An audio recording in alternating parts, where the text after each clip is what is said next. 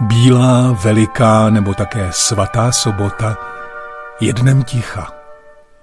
Nekonají se žádné bohoslužby. Teprve po západu slunce začíná velikonoční vigílie, slavnost Kristova vzkříšení. Přívlastek bílá získala tahle sobota patrně díky bílým rouchům těch, kteří právě během vigílie přijímají křest. Začátkem bohoslužby je požehnání ohně, symbolu tělesného života, a velikonoční svíce zvané paškál, symbolu života duchovního. Paškál nese znamení kříže, letopočet, první a poslední písmena řecké abecedy, alfu a omegu, jako výraz toho, že Kristus je počátkem i koncem lidského pozemského života – a symboly hřebů, kterými byl Kristus ukřižovaný. Paškál zapálí kněz s posvěceným ohněm a od něho si své svíce zapalují věřící. Pak se rozzáří světla v celém kostele. Během bohoslužby se také znovu rozhlaholí zvony. Kromě ohně se o velikonoční vigílii světí i voda. Na Bílou sobotu bylo zvykem uhasit všechna ohniště. Při svěcení ohně vložila hospodyně na hraničku vlastní polínko a posvěceným ohněm zažehla pak domácí ohniště. Z ohořelých dřívek se zhotovovaly křížky, které věřící odnesli na pole, aby dobře rodilo. Popelem z posvěceného ohně se sypaly louky. Někde bylo zvykem dávat uhlíky za trám domu na ochranu před požárem. Bílá sobota byla posledním dnem příprav na oslavu božího hodu velikonočního. Uklízela se stavení, nakupovalo se maso na pečení a hospodyně vařili, pekli a smažili sváteční jídla na nedělní stůl. Ježíš vešel do Jericha a procházel jím. Tam byl muž jménem Zacheus, vrchní celník a veliký boháč. Toužil uvidět Ježíše, aby poznal, kdo to je. Ale poněvadž byl malé postavy, nemohl ho pro zástup spatřit. Běžel proto napřed a vylezl na moruši, aby ho uviděl, neboť tudy měl jít. Když Ježíš přišel k tomu místu, pohlédl vzhůru a řekl Zaché, pojď rychle dolů, neboť dnes musím zůstat v tvém domě. On rychle slezl a s radostí jej přijal. Všichni, kdo to viděli, reptali, On je hostem uhříšného člověka. Zacheus se zastavil a řekl pánu, Polovinu svého jmění, pane, dávám chudým. A jestliže jsem někoho ošidil, nahradím mu to čtyřnásobně. Ježíš mu řekl, Dnes přišlo spasení do tohoto domu. Vždyť je to také syn Abrahamův. Neboť syn člověka přišel, aby hledal a spasil, co zahynulo.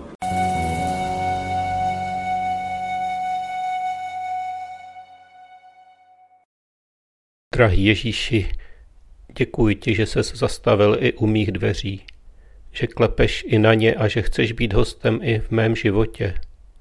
Nemám, co ti dát, ale přijímám a zvu tě k sobě domů. Dávám ti všechno, co mám. Už to nechci nazývat mým vlastním, ale přál bych si, aby to sloužilo druhým. Ty si svou návštěvou změnil celý můj život. Prosím, zůstaň na pořád. Chtěl bych být stále s tebou, slyšet stále tvůj hlas, jednat podle božích zákonů a být veden duchem svatým. Amen.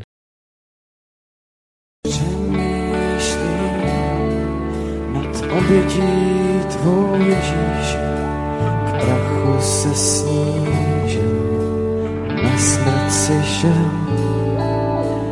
Kolikrát mě údiv znovu naplní,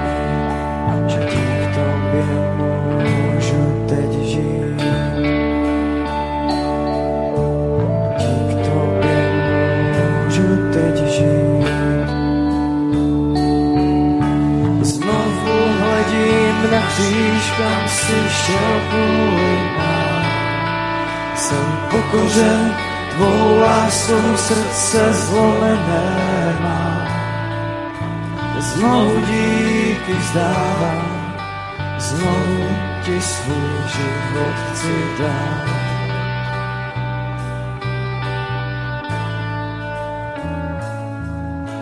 Znovu hledím na kříž, kam si šel kvůli nám.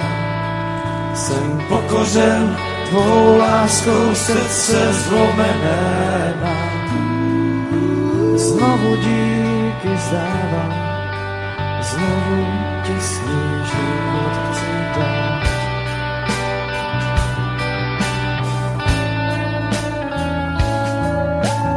Vyvýšen, teď vládneš králi v nebesích,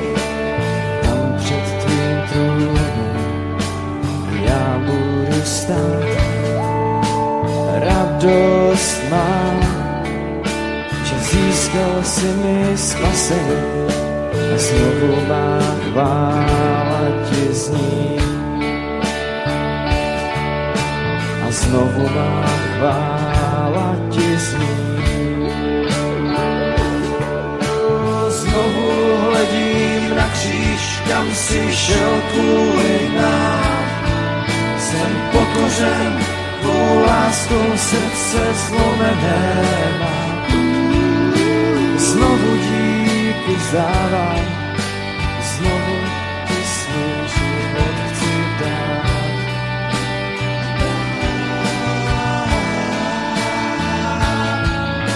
Znovu hledím na kříž, kam si šel kvůli nám. Jsem pokořen tvou láskou srdce zlomené mám. Znovu díky vzdávám, znovu ti svůj život chci dát.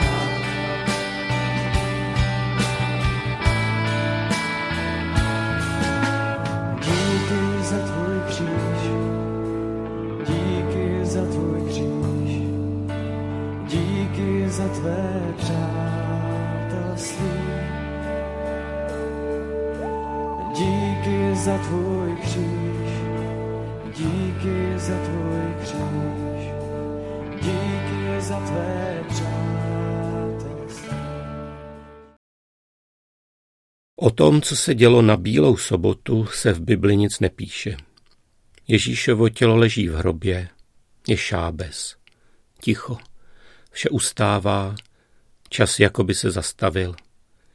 A tak zkusme vzpomenout na jednoho člověka, kterému Ježíš změnil život. Jmenoval se Zacheus. Jeho setkání s Kristem zapsal Lukáš v 19. kapitole.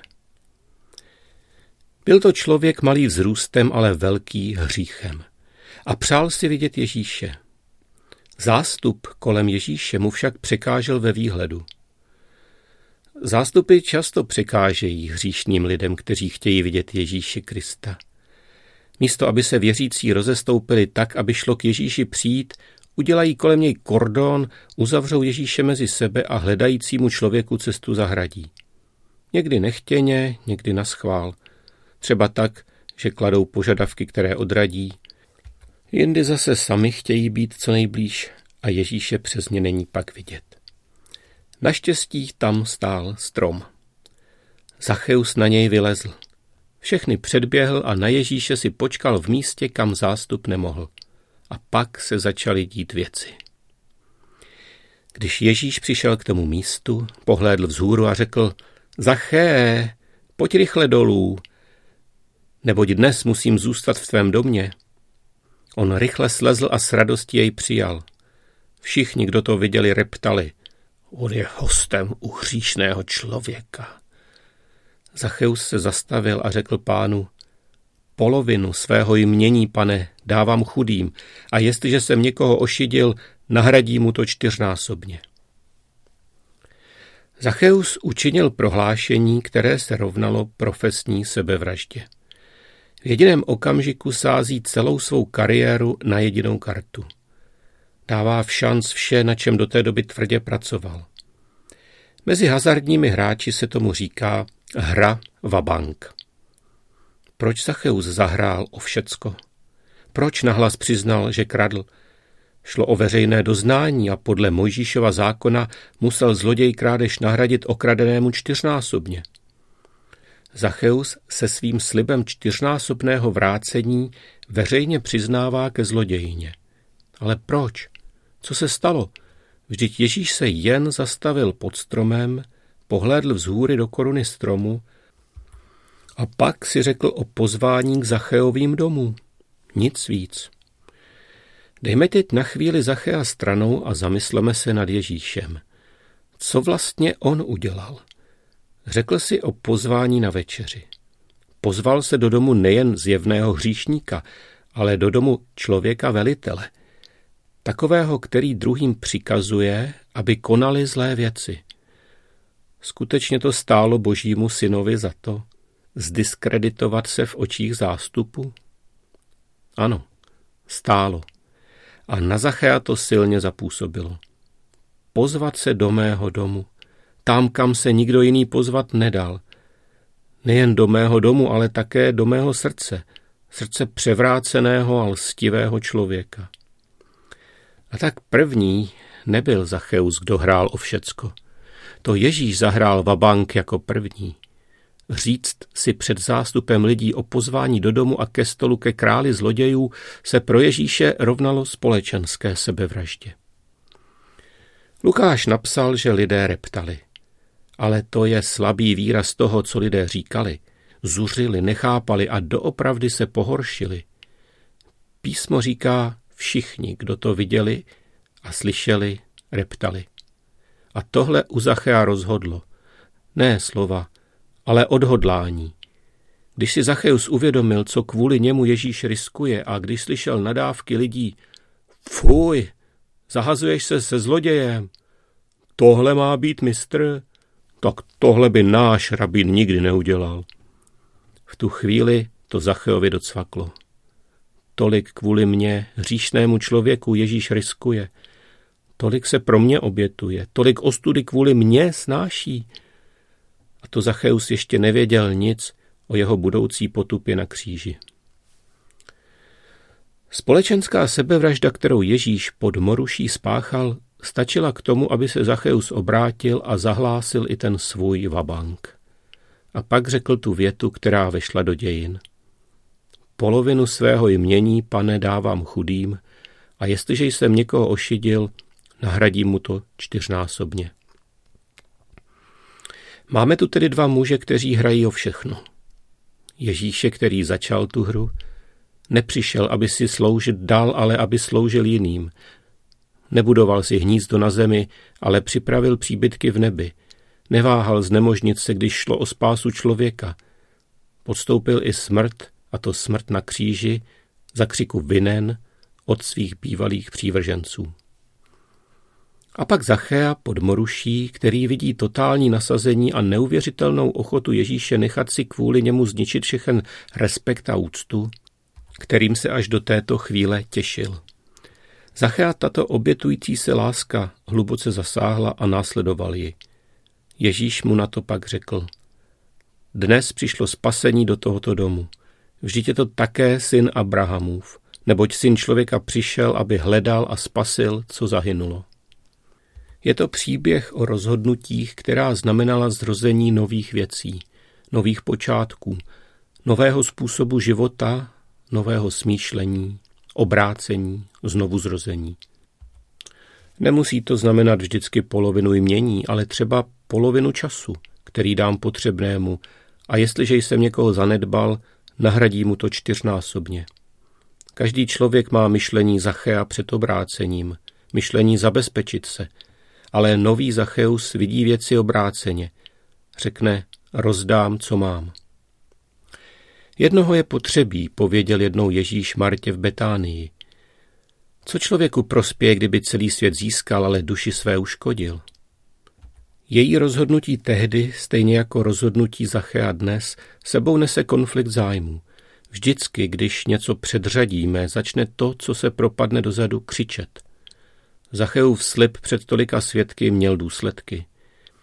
Nežijeme přece v pohádkách, víme, jak to na zemi chodí. Tak jistě nastaly problémy hned, jak Ježíš s učedníky od Zacheu odešli. Zpráva o rozdávání peněz letěla městem a dorazila ke všem známým dřív, než se rozednilo. Není jen tak povědět a udělat takovouto věc. Nebyly to přece jen a jen Zacheovi peníze, s nimiž si mohl dělat, co chtěl. Žil jako každý z nás ve vztazích s druhými. Měl přátele, příbuzné a jméno. Rozhodnutí pro Ježíše nepřináší vždycky pokoj do vztahů a ten, kdo Ježíši doopravdy uvěří a následuje ho, tohoto často postaví proti jeho nejbližším. Ale to je jenom jedna stránka věci. Ta mince má také druhou stranu, mnohem vzácnější a krásnější. Kolem Zachea byli i lidé, které jeho příběh zastavil a chtěli udělat to, co on. Setkat se s Ježíšem, večeřet s ním, odložit svůj dosavadní způsob života a následovat ho. Pochopit, jako pochopil Zacheus, že žijí hříšně a začít znovu a jinak.